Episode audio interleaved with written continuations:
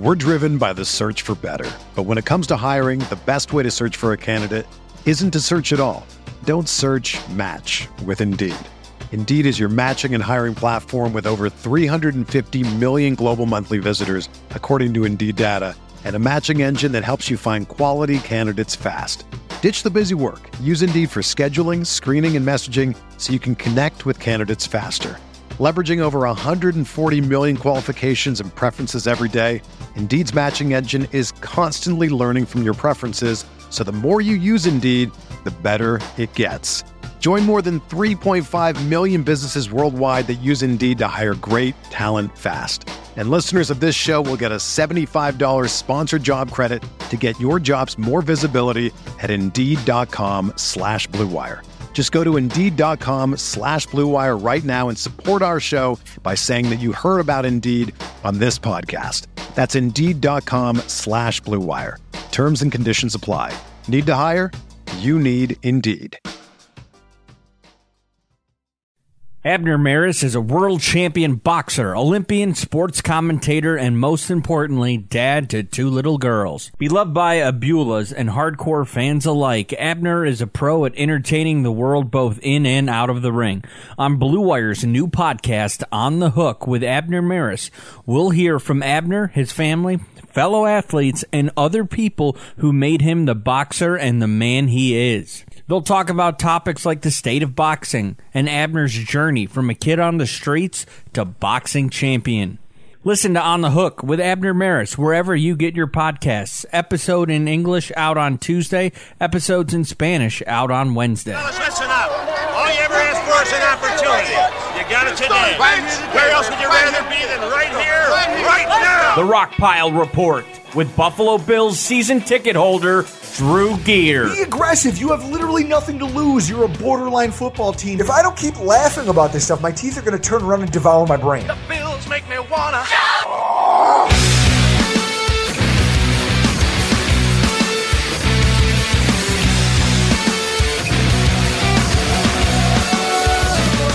Well, you know, I think the mood after the game is what you'd expect it to be after a loss.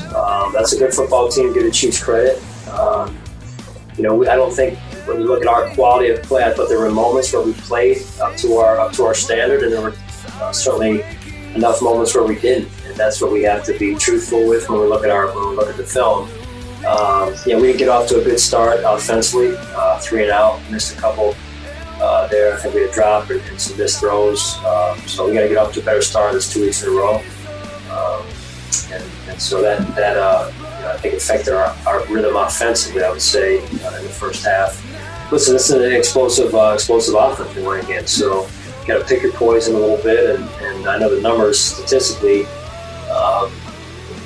are good, you know, when we look at our defense against our offense, but you got to pick your poison here in terms of how you want to go about attacking. Welcome everybody to another edition of the Rockpile Report podcast. I am your host, back again doing the intro.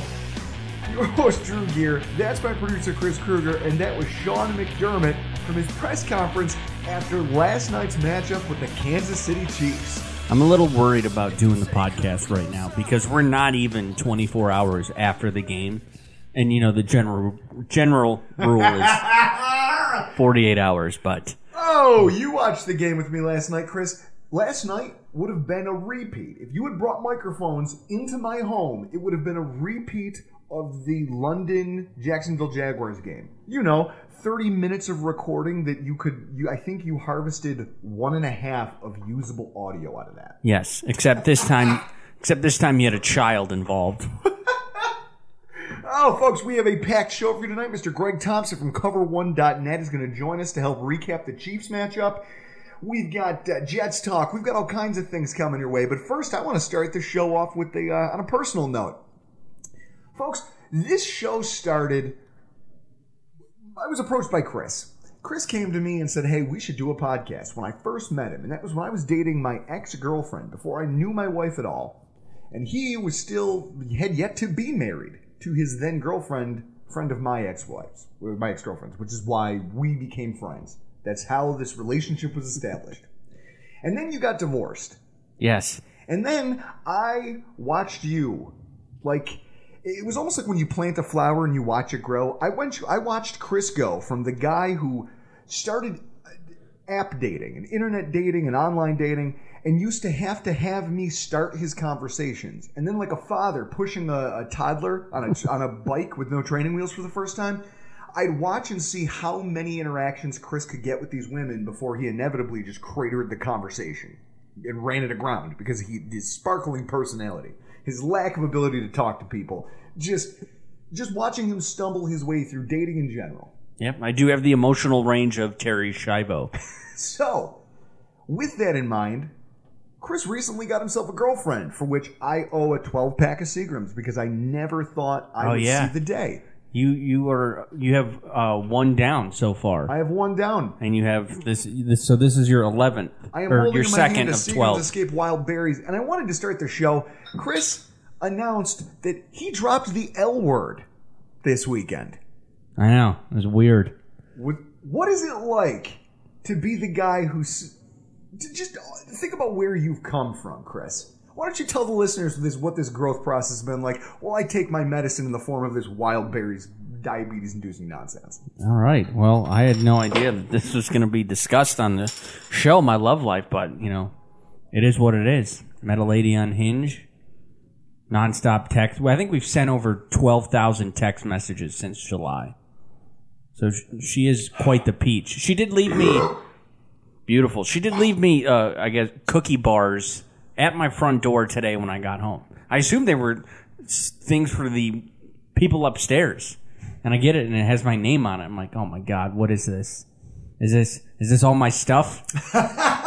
There's a box, and you just assume the worst. Yes, and then I open it up. Oh, there's cookies. Chris has found love. I never thought I would see the day. I'm happy for you. Just man. Like I never thought I'd see you get married. Yeah, right? Yeah, I mean, look at us growing over the course of a podcast. I was in your wedding, and even at the altar, I assumed she was going to leave at some point. Chris, I couldn't be happier for you. Cheers, brother.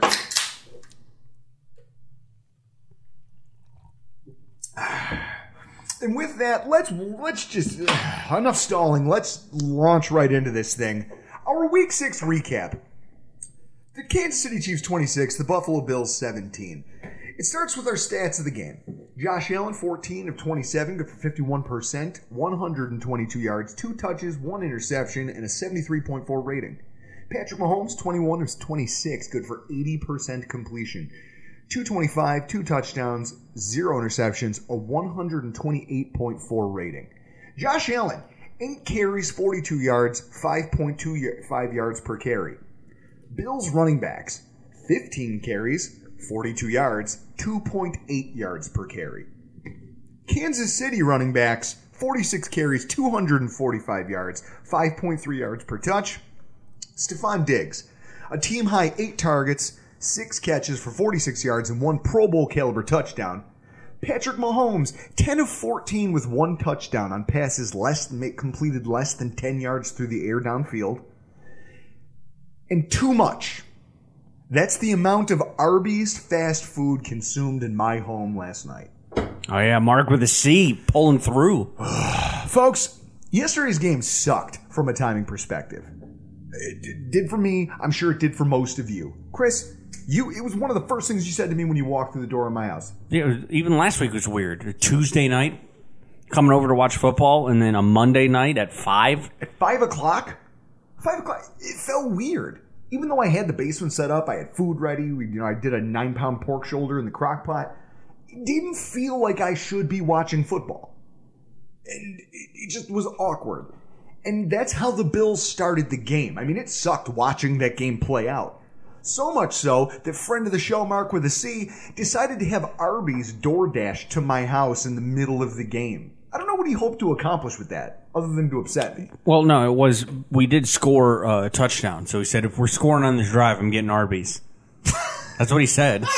Is that why there's Arby's? Yeah, that's why we had Arby's. Jamocha shakes, curly fries, beef and cheddars. Folks, I avoid fast food like the plague.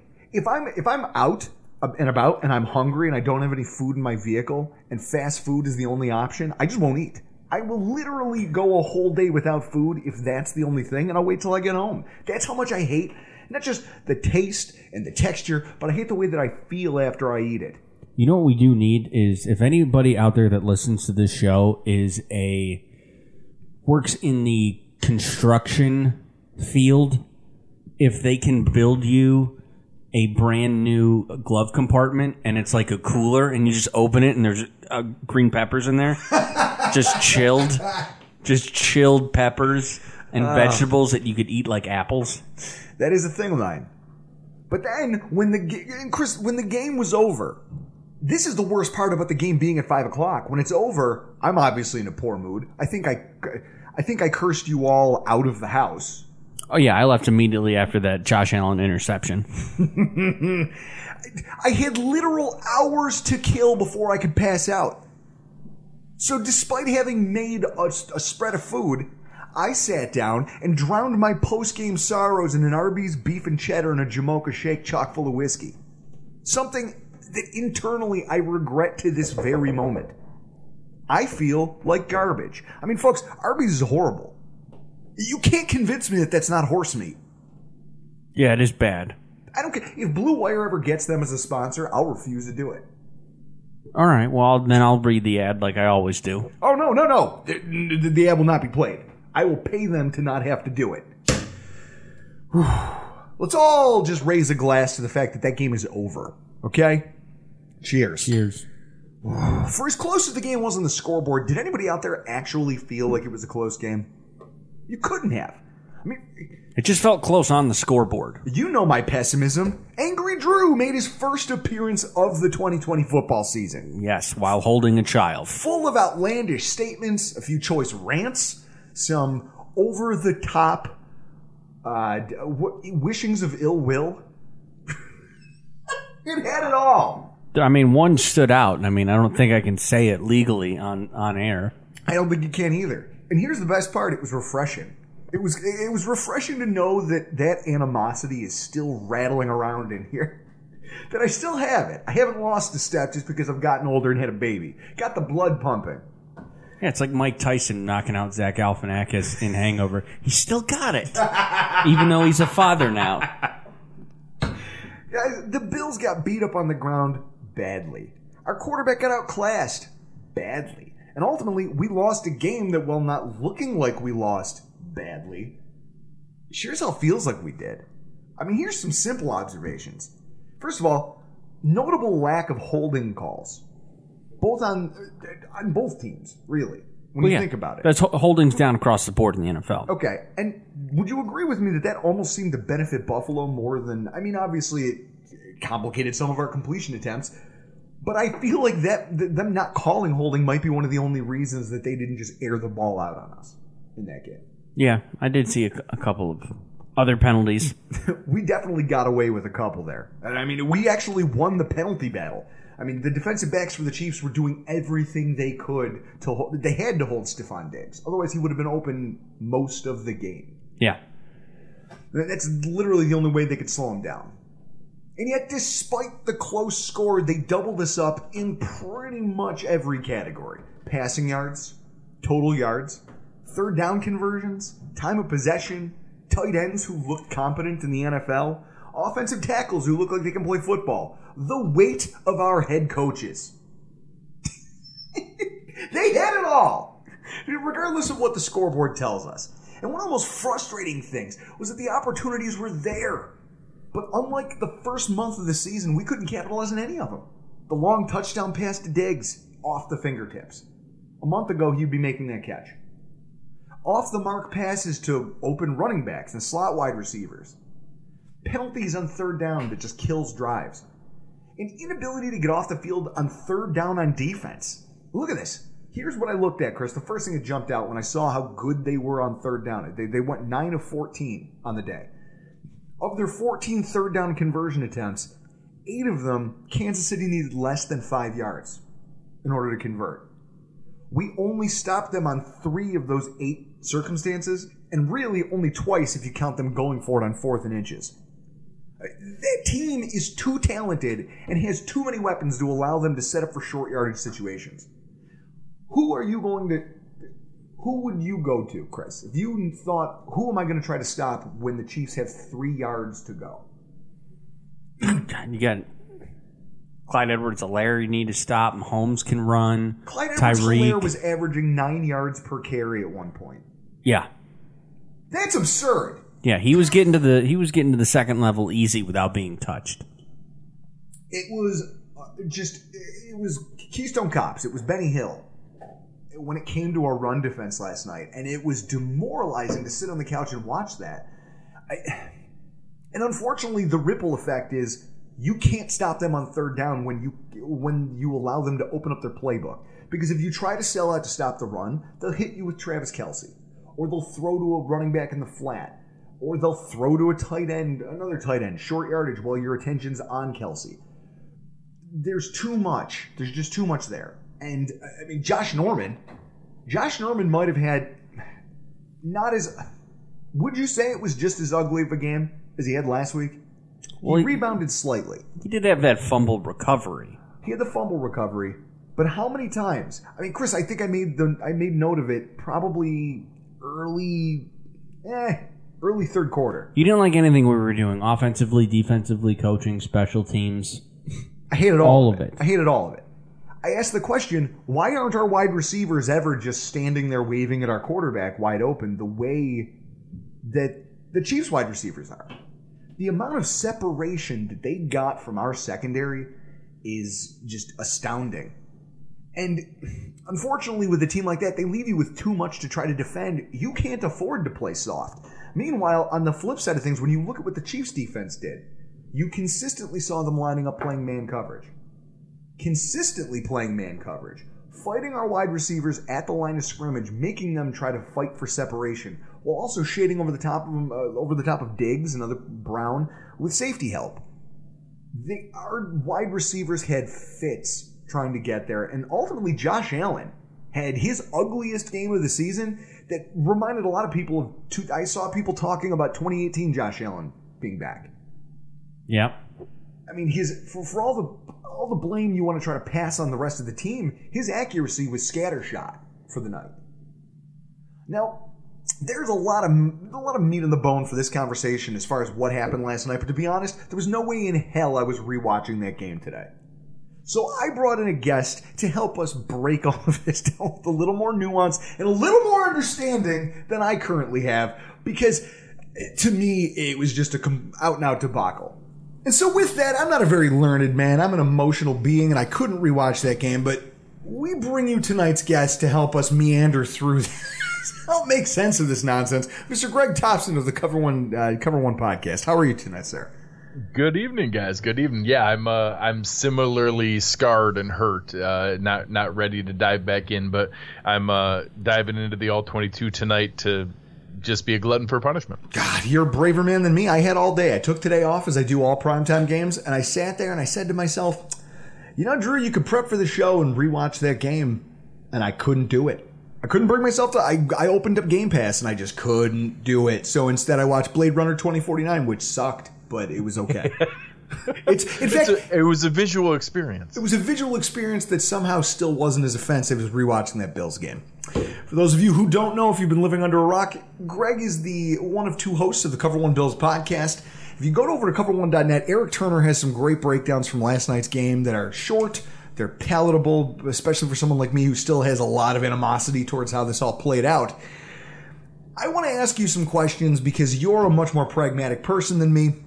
And I just want your honest opinion of them. The first one that jumps out to me, something that all Bills fans have walked away from, not just in this game, but I think last night's game was kind of the breaking point for a lot of people, the Tremaine Edmonds conundrum. Last night, one of the most demoralizing storylines in a full month of them for Buffalo was watching captain of the defense Tremaine Edmonds just continue his descent into linebacker hell. I mean, he lost Kelce in coverage for a touchdown pass. He lost gap integrity and allowed a rushing touchdown. It seems like he's fighting the game of football altogether right now. There's a lot of things going on. So I don't know, you know, some of the excuses you've seen thrown out there, you know, that he's gutting through an injury or whatever it might be. I don't doubt that may be a factor, that there may be a piece of that out there. I also am open to the idea that similarly, when you saw Deion Dawkins' strong rookie year and then his second year after he lost, you know, both Richie Incognito and Eric Wood, that he then looked worse, having worse players next to him. I do think that there's a synergy idea that Tremaine Edmonds is better when he has someone like Matt Milano next to him. But besides any of that, I have no explanation for it. It is simply, I think that maybe we raised our expectations higher than they should have been. I was certainly amongst the group that was expecting a material, you know, hell, I was involved in discussions of, is he a potential sleeper defensive player of the year candidate, because we were simply expecting a huge step forward. So I think there's multiple factors of why he's not, and some things where he's not having blockers kept off of him by the defensive line. He's playing with lesser talent next to him. He's certainly not getting any help from the secondary behind him. There's a lot of shortcomings on the defense. I think he's probably the biggest one right now, just because of what we expected for it. So the biggest play that frustrated me yesterday was that 4th and inches, where the defensive line actually made one of the few positive plays of the game. Quentin Jefferson penetrated. Justin Zimmer had another flash. And he sat there, hesitated, fell for the false read, filled the wrong hole, and Darrell Williams ran for a touchdown through the space where he should have been making a tackle for a loss and a game-changing play to get the ball back within a score. There were plenty of other plays that weren't terrible like that one, but it's just hard for me to unsee that. It's acid in the face. I mean, this is... Or seeing you shirtless. Yes, it's similar to that. It's similar to watching me parade around shirtless. I mean, that's how scarring some of this is, because you see it and you go, you used to be a good football player. I watched you play good football. Where did that guy go? Who is this doppelganger who doesn't understand some of the basic tenets of playing linebacker? It's ultimately frustrating to everybody. That opportunity there is the one glimmer of hope that Bills fans should cling to, is that it is reasonable to think they could get back to that. The same coaches are there. The same personnel is there. I don't know that any player on the entire defense is playing as well as they did previously, either with the Bills or prior to signing with the Bills. And the fact that we've seen that performance means that it's also possible to recapture. Well, and then, so here's a question. You said it. Are the problems that are plaguing this team correctable? And if so, which ones? I mean, simply put, this team is sloppy in every phase of the game.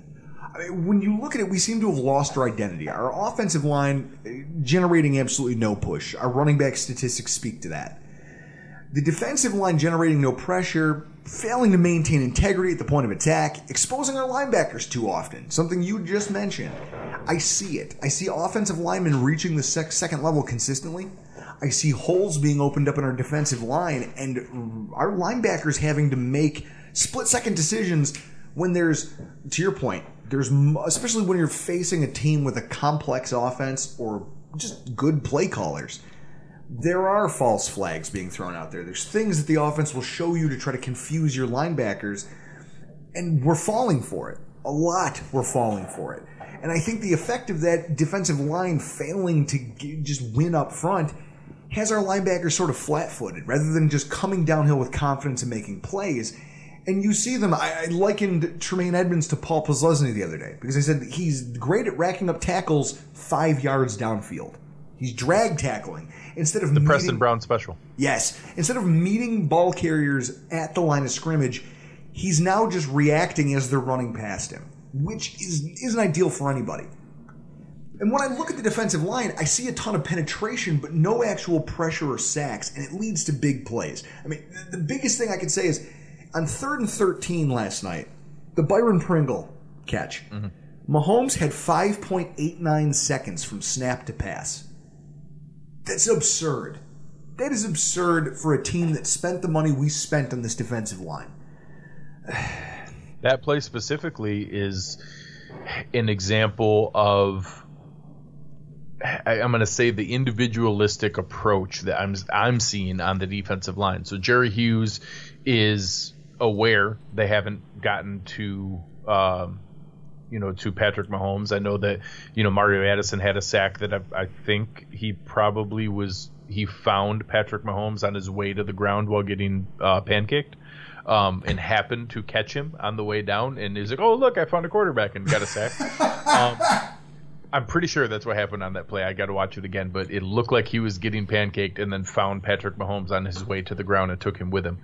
But because of that, you know, Jerry Hughes is seeing that they're not getting production. He's trying to make a play. So he's going through there. He's trying to figure things out. On that 3rd and 13, they ran a stunt. He went inside. Nobody was there. So when he went inside and you don't get home, then you open it up. Now, if he gets there and gets the sack, everybody's praising him because he does it. So I understand he's trying to make a play, but the area that was vacated is where Mahomes scrambled to. And not only scrambled isn't even the right term. He rolled out to it and then had time to wait, hesitate, let the force Jordan Poyer to choose between Kelce and Pringle. He came up to take away Kelce, then Pringle opened up back behind him. And all of a sudden now you get a big play because nobody was there. If Jerry Hughes was still there, Mahomes wouldn't have had time to do that. He wasn't going to be able to run for the first down and escape everybody for 13 yards, but he got to run up to the line of scrimmage and then hesitate. And if there is a guy there maintaining contain, you eliminate that and you're able to keep him funneled in. So that kind of thing is happening where they're either not – able to flow well together, not running the stunts well together, not able to get there. And that I understand and I know the stats behind a quarterback who's being pressured versus a quarterback who's clean. So I get it that a pressure is better than not getting pressure.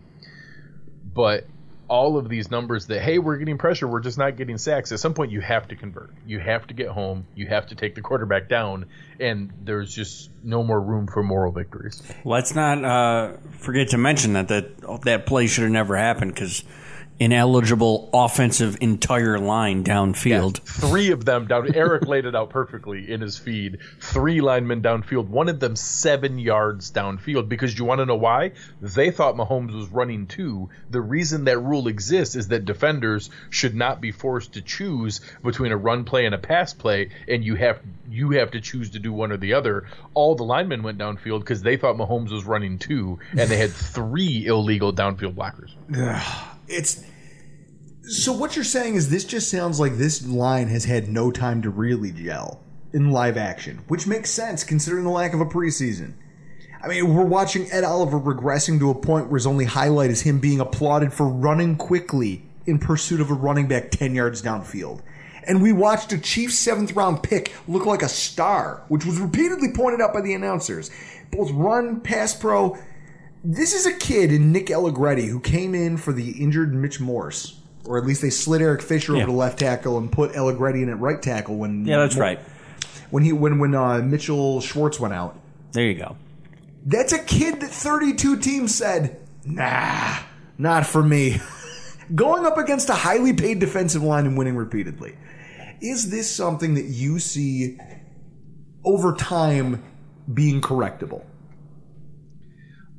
So, yes, because we've seen the previous performance. So I don't think all of a sudden everyone got bad. I also think Ed Oliver, I think Chris Trapasso put out some pretty good numbers breaking down the film that I haven't had a chance to yet. He said he saw Oliver was double-teamed 20 times last night.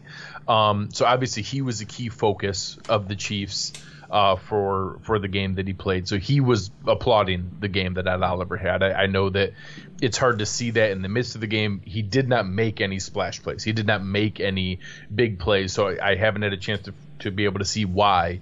But I think that we've seen the same way. His second half of last year was very encouraging. Even the first 2 games of this year before the knee injury, there was some bigger plays. He had the big 4th down stop with the Raiders.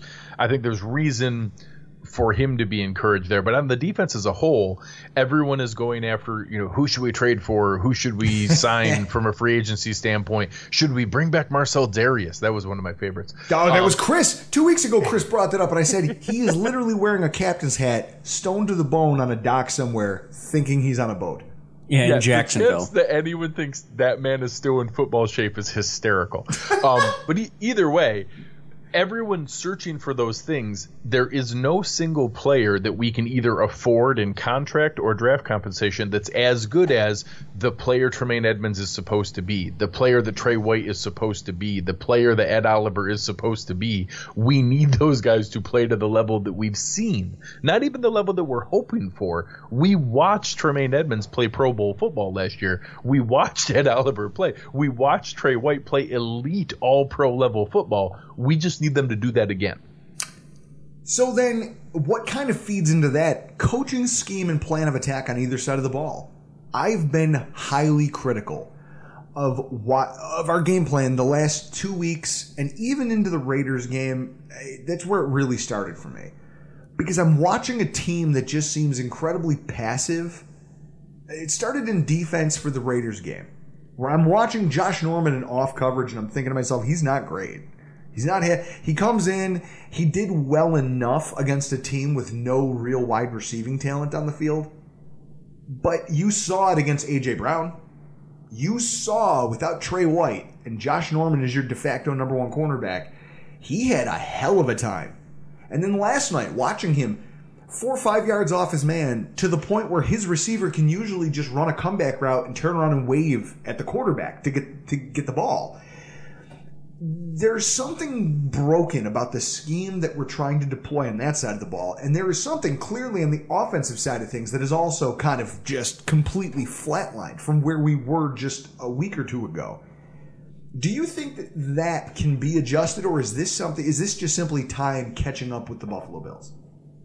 So I'll challenge a little bit of, I think, the way that you've approached it, in that I'll ask, what were your immediate emotions when Justin Zimmer stripped Clyde Edwards-Helaire? Chris laughs because he knows. For Drew, that would have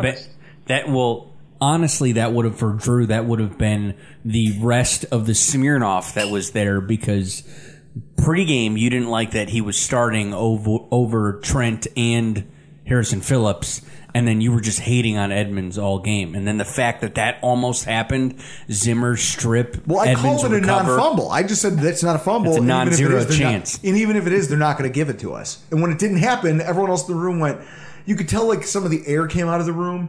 But except for me, because I was so negative at that point. Like I had gone over, like I'd already crossed over to the dark side. Angry Drew had already crossed over to the dark side. I was making just foul threats towards people. I was wishing awful things on everyone. While holding a baby. So at that point, they would have had the ball at the 30-yard line going in, down 6 points, in a game where Patrick Mahomes had his fewest passing yards of the year and Tyreek Hill had 3 catches for 20 yards. That was intentional. It was intentional. Like okay. What they now, is it fair to question that? Did you really expect AJ Klein and Tremaine Edmonds to come up and make tackles?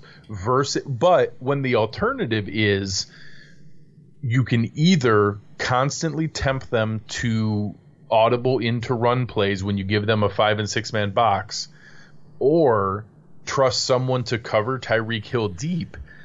I believe your alternative was the more aggressive, penetrating, blitzing, running downhill, tackling defense would have gave up 47 points, not 26. I think that what we saw last night was the better game plan. But it's still a loss. So whether you lost and McDermott, I challenge this, and I have a bone to pick with it later on in tonight's show. The fact that he brought it up in his postgame, talking about the points we lost by and that it could have been worse, I don't care. Okay? I don't care. I'm a fan. You are more of an analyst than me, sir. You're pragmatic. You recently grew a goatee and a chin strap, which I find hilarious because you look like the coach from Letterkenny. You look like the hockey coach. But with that said, you are a much more pragmatic person than me, so you have the ability to sit here and talk about, well, they did this and it worked enough and the points. I get that. As a fan, as a rabid fan, I don't give a damn. I don't give a damn about any of that. So, but his job is to give the team a chance to win against a team that no one had held below 30 points, mm-hmm. and that their best chance to do. Now, the defensive game plan wasn't based on, Josh Allen is going to have his worst game of the season. So if Josh Allen just has one of his normal games and they held the team to 26 points, they win that game. If any of Josh Allen's other five games are played last night, any of them, they win that game. Well, and I guess so. The game plan would have worked. Well, and I guess that's my last question, because I'm looking at Josh Allen's accuracy and his decision making last night, and I have to ask the question: we watched him shrink a little bit against the Titans. We watched it happen, and then we watched him shrink a little bit farther with John Brown on the field. Now he doesn't have the excuse of I don't have my number two wide receiver. You have all your full complement of playmakers available to you. And against a bad defensive football team, you took another step back. Is this something that's correctable over the course of the next few weeks? So, I mean, I think there's a lot more reason to assume that that's an anomaly than with the defensive players, because we've seen the performance more recently. Mm-hmm. So far this year, we've now seen 4 exceptional games, 1 average game, and 1 bad game from Josh Allen out of 6 games. So we've seen 4 where he was legitimately at an MVP level, 1 where he was average against Tennessee, and then 1 where he was bad against Kansas City. So I would say there's logical reason to assume that we'll see more of that going forward. I think early on the conditions were a factor, the ball slipping out of his hand, him overthrowing some things. Then I think as the game went on, he was then pressing. He was trying to be able to do too much. We didn't see some of the crazy hero ball Josh stuff, forcing balls into places, but you could tell that he was in his head and missing throws. There were several that he had, and then had a couple where when it wasn't his fault, and the majority were, more of them were on him than on the receivers. He also had 2 touchdowns that went off players' hands. They would have been impressive catches, but if Stephon Diggs catches that ball in the end zone when he hit him in the hands in the end zone, and the deep ball to John Brown that also hit him in the hands, those would have been great plays. They would have been really helpful. If they came up with those plays, they would have been impressive, but they would have been nice. So you're talking about how most of the things, it sounds like you're trying to convince me, is I'm wallowing over here in Moosehead, just being a real curmudgeon about all of this, that a lot of these things that we saw last night are not permanent fixtures of who this team is. Not to the degree that, like, the New York Jets are bad on offense, and that's just a stamp that will exist on this team for the entire season. It sounds like you're trying to tell me that there is enough hope to believe that against other highly competitive football teams, we're not going to see a repeat of this. Or at least that this team has the ability to improve. Yeah, very much so. Very much so. I mean, don't get me wrong, I'm concerned about the last 2 weeks. They were unacceptable performances. They were infuriating to be able to watch. But you ate mashed potatoes at like 11 o'clock at night. It was a bad night. It was a bad night. But I will say, in that moment where you had crossed over to the dark side, I'm going to say most other fans, in real time, when Justin Zimmer stripped him there and they had the ball at the 30 and we're going to be able to go in down 23-17, my exact words were, oh my God, we're going to steal this game we don't deserve. And if they do that, just like you said, as a fan, whether we deserved it or not, nobody would have cared. Nobody would have cared that it was a horrible game and that we didn't deserve that win. All anyone would have been doing was, 1, building a statue of Justin Zimmer, who is now going to be the new Brandon Riley, and he is the new Duke Williams for this year. So brace yourself. There is now going to be a Justin Zimmer fan club. People would have been building a statue of the man, and everyone would have been parading around being like, oh, look, we beat the Chiefs. Because regardless of how ugly that game was, that's where it was. Late in the fourth quarter, they had the ball at the 30-yard line going in within a score, and they were going to steal it. Well, at some point, McDermott and company have to come away with one of these. They do. I appreciate you joining us tonight to provide a little bit of pragmatic explanation for this, because I was guns blazing. I ate Arby's for the first time, and we figured out it had to be 10 years last night. That's a low point. Someone had it DoorDashed to my house, and I'm sitting alone in my basement drinking a Jamocha shake full of whiskey. I've got an Arby's beef and cheddar in one hand, a bottle of Tabasco in the other, and I'm covered with shame. Just shame, self-hate, Yeah. Well, Greg, did you at least enjoy the new Drew gifts?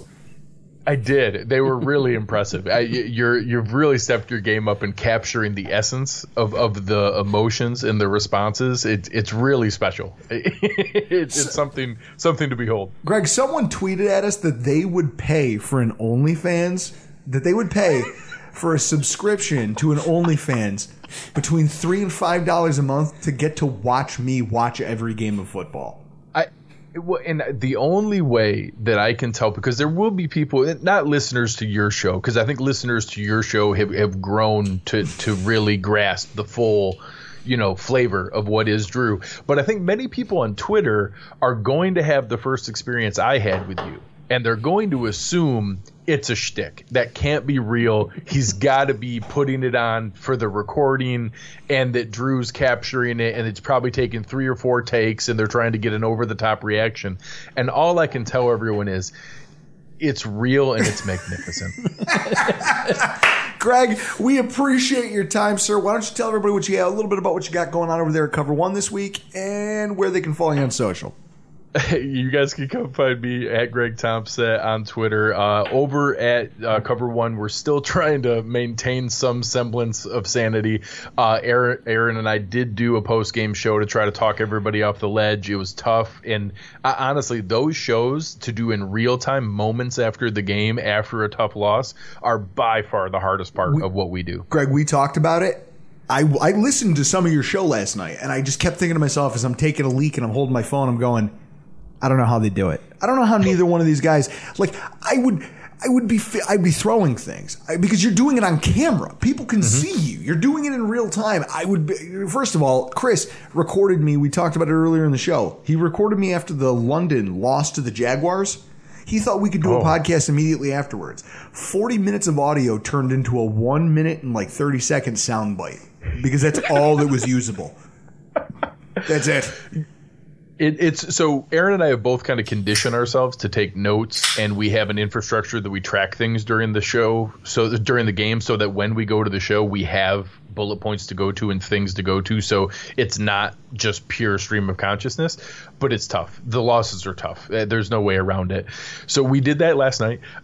We are going to be right back at it tomorrow night. And honest to God, there is not a more get right opponent than the 2020 New York Jets. So we are going to be previewing that game tomorrow, and we'll be doing the same thing. I am very happy to see 3 straight 1 p.m. Sunday games coming up here. I'm a creature of habit, and I hate primetime. So I'm excited to get back into that rhythm of, Wednesday nights at 9:00, Sunday afternoons at 4:30. We'll be there for you the next 3 games. Come and check us out. All right, you can go follow Greg Tompsett on Twitter at Greg Tompsett, host of Cover One Buffalo, the podcast. Chris, we got to name somebody in this disaster. Somebody has to be the hero of the game. This week, that award goes to Stephon Diggs. Here's the deal. I'm the best there is, plain and simple. I mean, I wake up in the morning, I piss excellence. And nobody can hang with my stuff. I'm just a big, hairy American winning machine. Whenever we needed a play, Stephon Diggs was either there or was trying to make it. I don't know that anyone else on the roster, including our quarterback, really stepped up their play in those big moments. Would you agree with me on that? Yeah. Okay. And that touchdown he caught. Tell me that wasn't the play of the game for the Bills on offense. That is exactly why we traded for Stephon Diggs, to be able to make catches like that. Right there. To me, he's one of the only people who showed up last night and consistently for 4 quarters did his job. That's it. Yes, he was interfered with a bunch.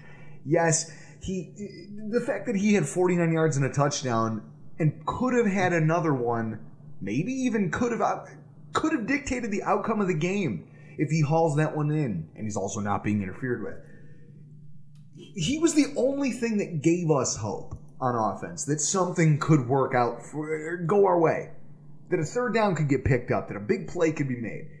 And for that, you got to love the guy. Not only that, but then after the game, he was walking around, dapping everybody up, talking to guys on the sideline as the clock's winding down to 0, telling guys to you can see him mouthing the words, keep your head up, doing the... What happened to this toxic personality that we were supposed to be bringing in here? Yeah, sounds like a horrible teammate. I know, right? Man, I bet you the Vikings are really happy they got rid of him. All right. I have to crack a fresh beer for this one, Chris. This week's zero, head coach Sean McDermott. You folks fell on your face. You get an F minus in my book. What did I say last week? When everything fails, you have to point it to the man in charge. And right now, McDermott and to a degree Brandon Beane bear the criticism for what we've seen here. We have a team whose game plans haven't been cohesive enough to beat a pair of the NFL's better teams. A team whose roster was supposedly the deepest of any Bills roster we've seen. And they've all just backslid to the basements of their talent levels, from quarterback to offensive line to linebacker to defensive line. As you heard in the intro, Sean McDermott still seems to be trying to find a silver lining, which I understand. It's not his style to be fire and brimstone. He's more likely to come out and try to put you to sleep at the podium than he is to come out and give you any real emotion. And he keeps overusing the term pick your poison. Have you noticed that? Yeah, Dwight said it twice. Twice, but he said it before in other games where we've lost. That seems to be one of his crutches. I'd be interested to see if anybody out there could get a count on just how many times he's used that phrase multiple times in a press conference. What are your thoughts on what we heard in the intro to the show? Him just talking about how, wow, this team, they do this well, they do that well. I don't even know what to make of that. Well, I mean, they have a running game and they have a passing game now. So I get it. Pick your poison. Because Clyde Edwards-Helaire has been great for a rookie this season. But isn't that the nature of all good football teams? Don't all good football teams do a lot of things well? Not necessarily. Don't all Super Bowl winning teams do most things pretty well? Yeah, who was their running back last year in the Super Bowl? Because they really hadn't had a running game since Kareem Hunt did things that you shouldn't do in society. Their running game was still pretty good last year. It was good enough. And they had that young running back who... Damian Williams. Who opted out, did well enough, but opted out this season. When he found out they drafted a running back in the first round, I think that kind of made up his mind for him. He was going to get cut if he didn't. So that bothers me. Talking about statistics being good, some of the stats were good, some of the things were not so good. I want to yell, Chris. I want to scream at the TV when I hear these kinds of things coming out of our coach's mouth. And then there's this. Bradley Gelber tweeted about it last night at 8:43. Sean McDermott said you have to, quote-unquote, pick your poison versus a team like the Chiefs, whether you want to focus on the pass or run. He added that they were still in it in the end, as opposed to teams who got blown out versus Kansas City when the ball was flying over their heads. Is that supposed to make me feel better? Is that what that is? Is that a coach's attempt to try to make me feel better? Because, we lost by a touchdown instead of 2 touchdowns. So, hey, at least we have that going for us. What the fuck? What am I supposed to do with that as a fan? Chew on it? How do I respect that? Do you, as a fan of football, as a fan of this team, look at that and go, my coach is out here pointing out that, hey, at least we didn't lose by more points. He's doing the two-finger point at you like a used car salesman. What are you talking about? We had the last 2 weeks were against the AFC East championship game from last year. And to me, those are measuring stick games. And so far, we are not measuring up to AFC championship level contention. So we got to get shit fixed. But I'm just blown away by the fact that he would try to defend that and then try to tell us that we should feel better about it because, hey, at least we didn't lose by more. What? What? Does it matter at that point? No. Sorry, you're right. You did keep it close on the scoreboard. You didn't get blown out on the scoreboard. You just got run over in time of possession and let a team run for almost 300 yards.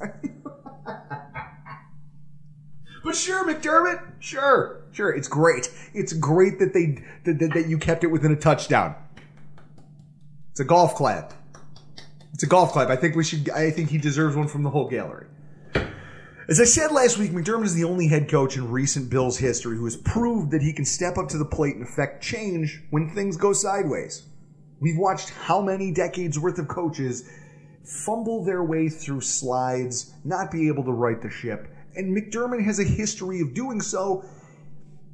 But it's also worth noting that McDermott entered 2020 a ridiculous 3-15 for his career against teams that go on to make the playoffs. 3-15. Now, obviously, there's a lot of reasons for that. Roster makeup, injuries, the quality of your assistant coaching and your coordinators. Nathan Peterman. Rick Dennison. Yeah. But the fact remains that if current trajectories hold for Kansas City and Tennessee, that number is going to grow to at least 3-17 for his first 20 games. At some point, McDermott's going to have to prove that he can hold his own when playing against other teams with good rosters, and more importantly, good quarterbacks and great head coaches. That's a thing most winning teams have. Good coaching, good quarterback play. McDermott, that seems to be his kryptonite, which tells you that maybe there's a problem here. Now, that may come off as... this all may be coming off as hyperbole to some of you. But think about this. Mike Zimmer, the head coach for the Vikings, he was recently extended. He got a contract extension at the end of last season after they beat the New Orleans Saints. They've started this season flat, and there's already rumors leaking to the press that the owners of the team regret signing him to this extension. And there's talk that he could be fired if they can't turn it around. In fact, the only reason it turns out he got that extension was because he beat the Saints in the playoffs. If he hadn't done that, he would have been fired at the end of the year. Mike Zimmer has a better coaching record with the Vikings than McDermott has here in Buffalo. He's got he's got an NFC Championship game appearance. Yep. He's got multiple playoff appearances. Mike Zimmer has done more for that franchise than McDermott has for the Buffalo Bills. And shortly after an extension, his ass is on the line. So if that's happening there, don't act like it can't happen here in Buffalo. I'm not saying it should. I know there's a lot of hyperbole being thrown around on social media by angry Bills fans. I get it. The angst is real. But at some point, you have to take stock in the fact that this is a problem. And you do not want to see Sean McDermott start to be classified as the next incarnation of Marvin Lewis and the Cincinnati Bengals in their inability to beat winning football teams. We're not calling for anyone's job here today because that's lunacy, but they need to find a way to fix this fast. They need to get out in front of it. I mean, my final thoughts on this. The acrimony after this loss is compounded by our last loss. Would you agree with that? Yeah. Okay. And I'm right there with all of you. I'm frustrated. I want to throw things. I yelled. I got most of it out of my system last night. But I'm still here and I'm still frustrated. Plays were there and we failed to capitalize to the outrage of Bills fans everywhere. It leaves a terrible taste in your mouth. Even if it was a game against the reigning Super Bowl champs. As players and coaches, this team needs to take a deep breath and realize a few things. One, all of the Super Bowl talk, that's over. It's done.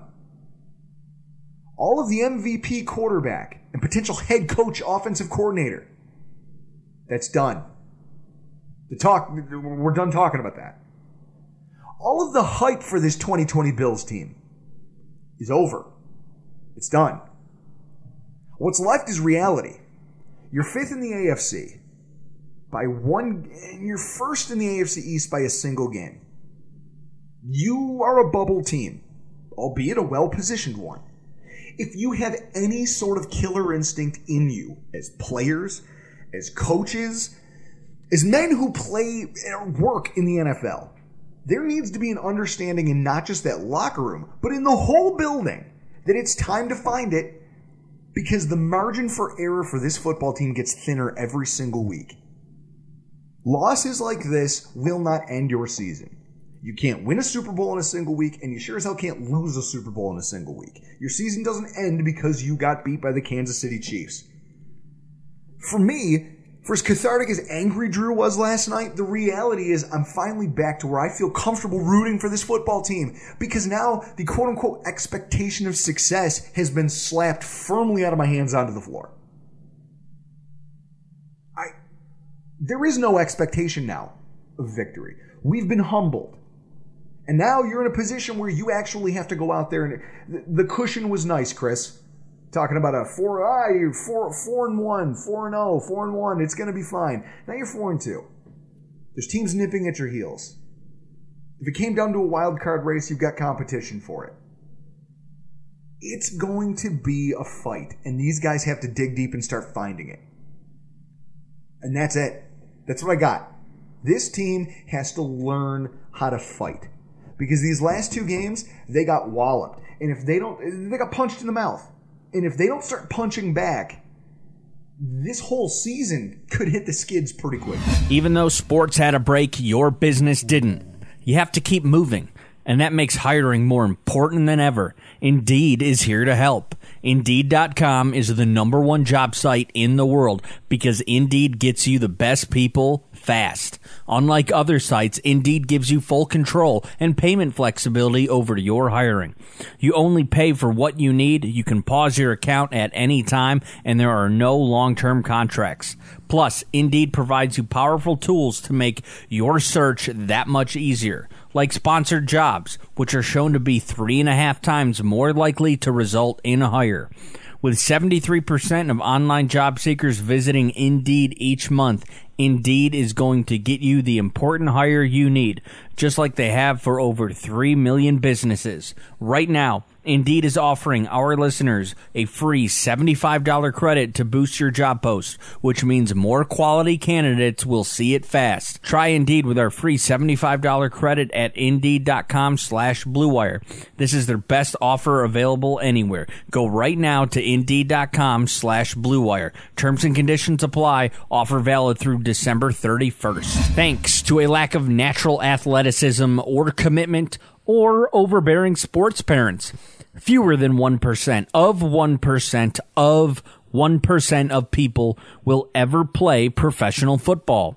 But instead of entering the NFL, they've joined another league, the League of Football Watchers. This football season will be different, and Pepsi is here to get you ready for game day no matter how you watch. And that includes what I have to go through every single week.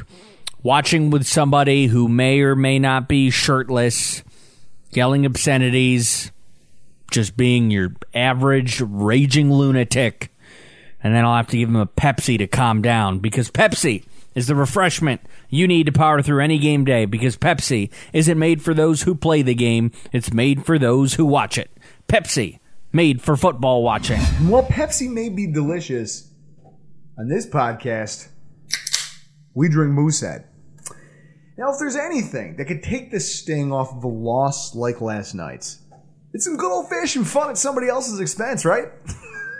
And so, as per our brand, as the Pettiest Bills podcast, I give you People Who Have It Worse Than Bills Fans, Week 6 edition. You are one pathetic loser.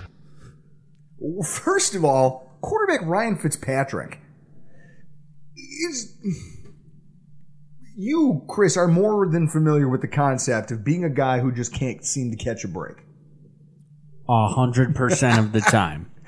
That's got to be how Ryan Fitzpatrick feels this morning. It's like Glengarry Glen Ross and he's the Machine Levine. That's how bad this has gotten. The guy goes out, he throws 3 touchdowns in a pretty great performance.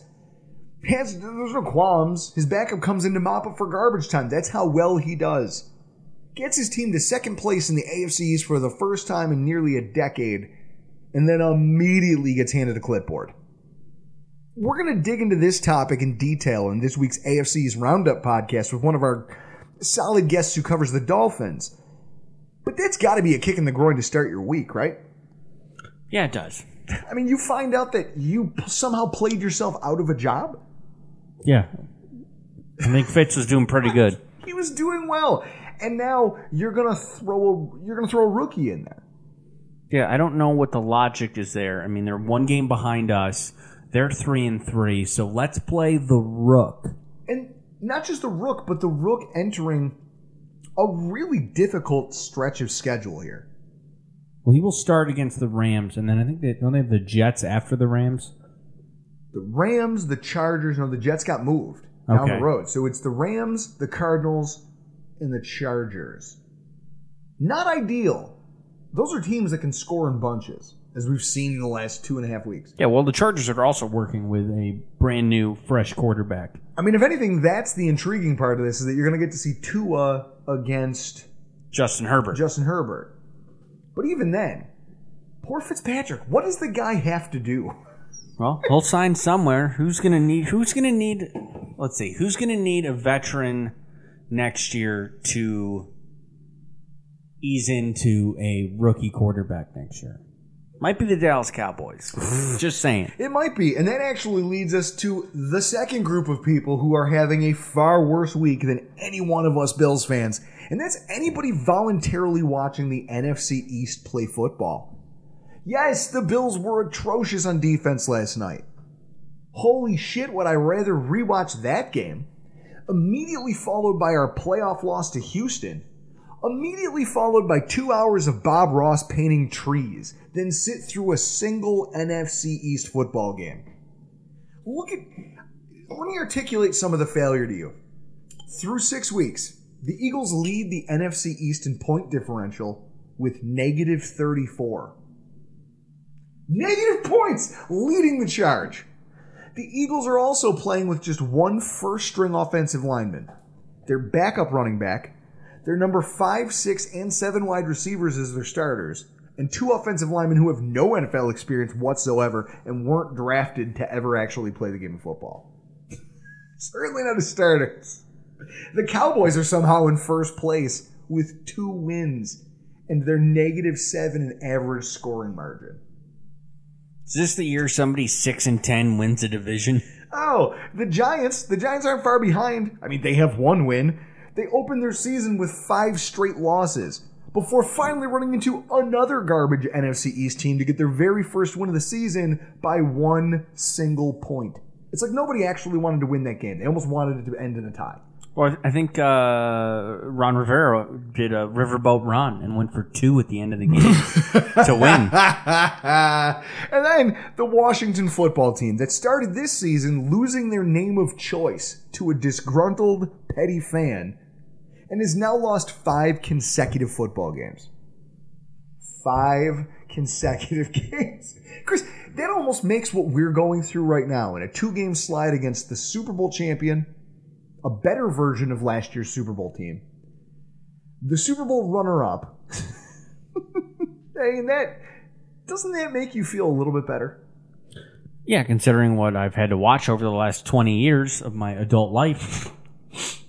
One of these abominations of a football team is going to have to win the division by default, even if it's with a 5-win record.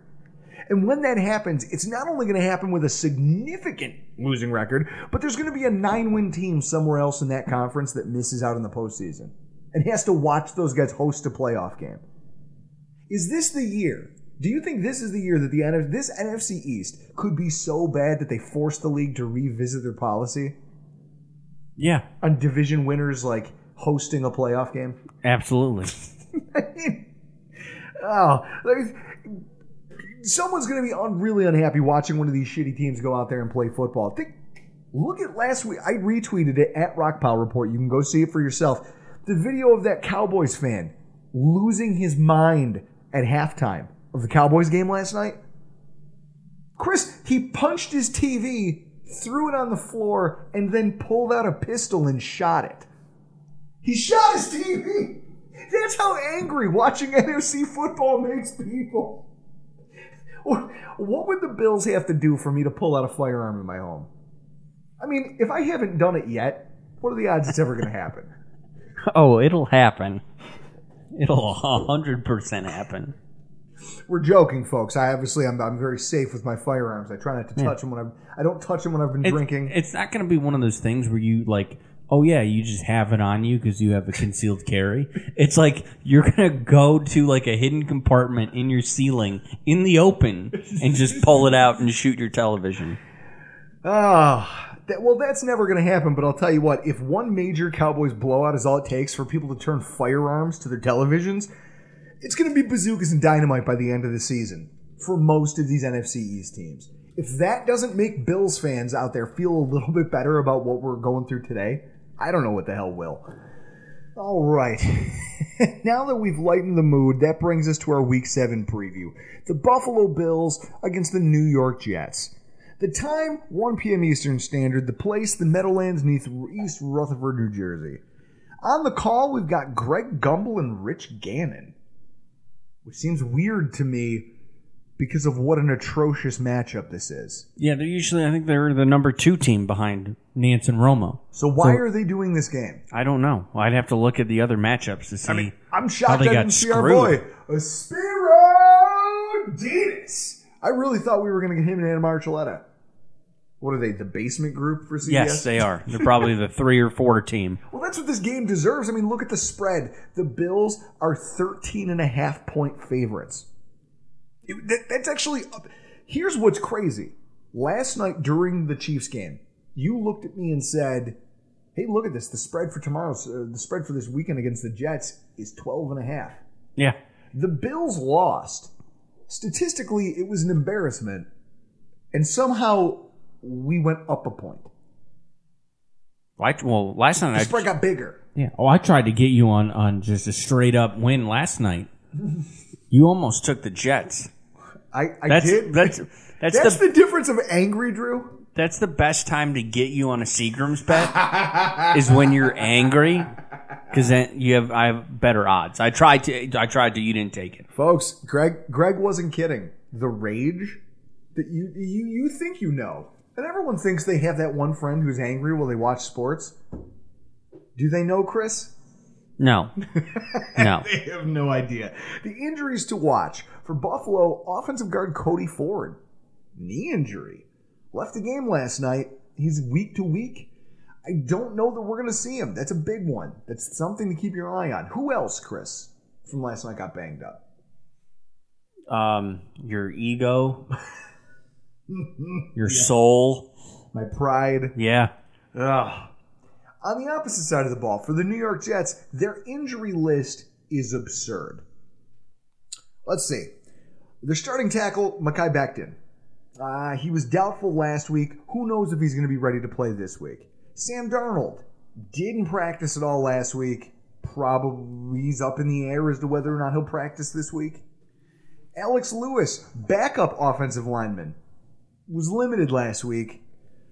They've got Bleshawn Austin, John Franklin. Half these guys don't even... Breshad Perriman, their star free agent acquisition, wide receiver Breshad Perriman, hurt with an ankle injury. Quinnen Williams has a hamstring injury. Their second-year defensive tackle, who they expected to be a star, he's hurt. Let's see. George Fant, Jordan Jenkins, Brian Poole, Frank Gore. Literally everyone here has some sort of injury designation. What's Frank Gore's injury listed as? Age? Oh.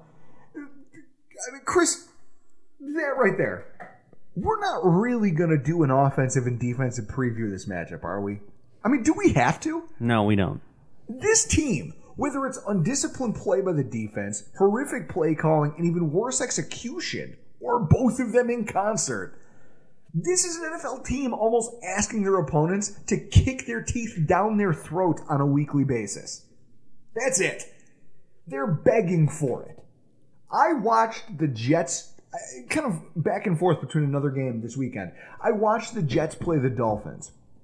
I watched that offense with Joe Flacco at the helm not get a third down conversion until there was less than 5 seconds in the first half.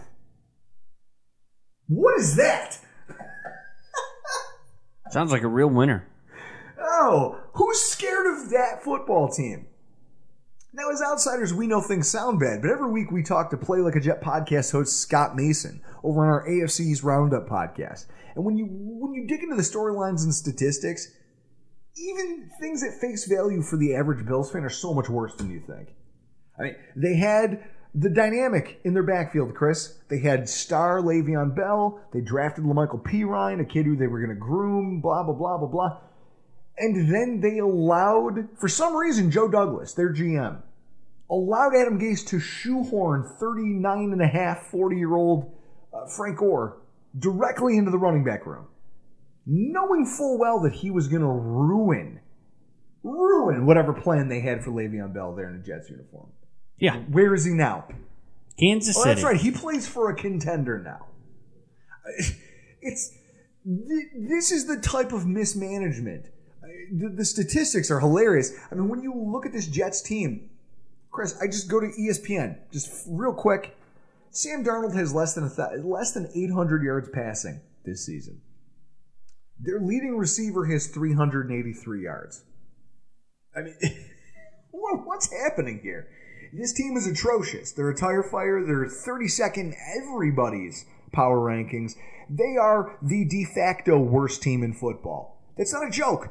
It's actually been they're leading the NFL with a negative 110 point differential.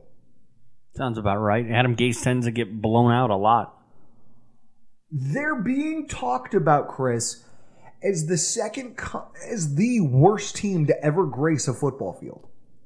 The worst team to ever set foot on an NFL field.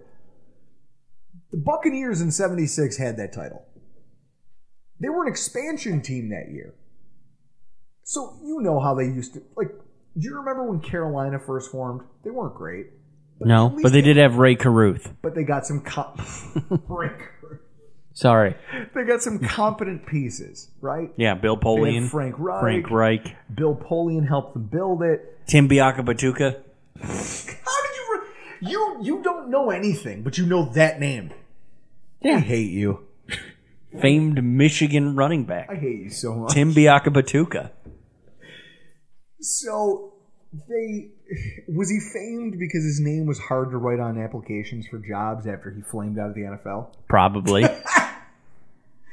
So, with all of that in mind, the NFL figured out how to build expansion teams, but in the 70s, they had no clue what they were doing. And the Buccaneers in their first year of existence, they're widely accepted as the worst team in football ever.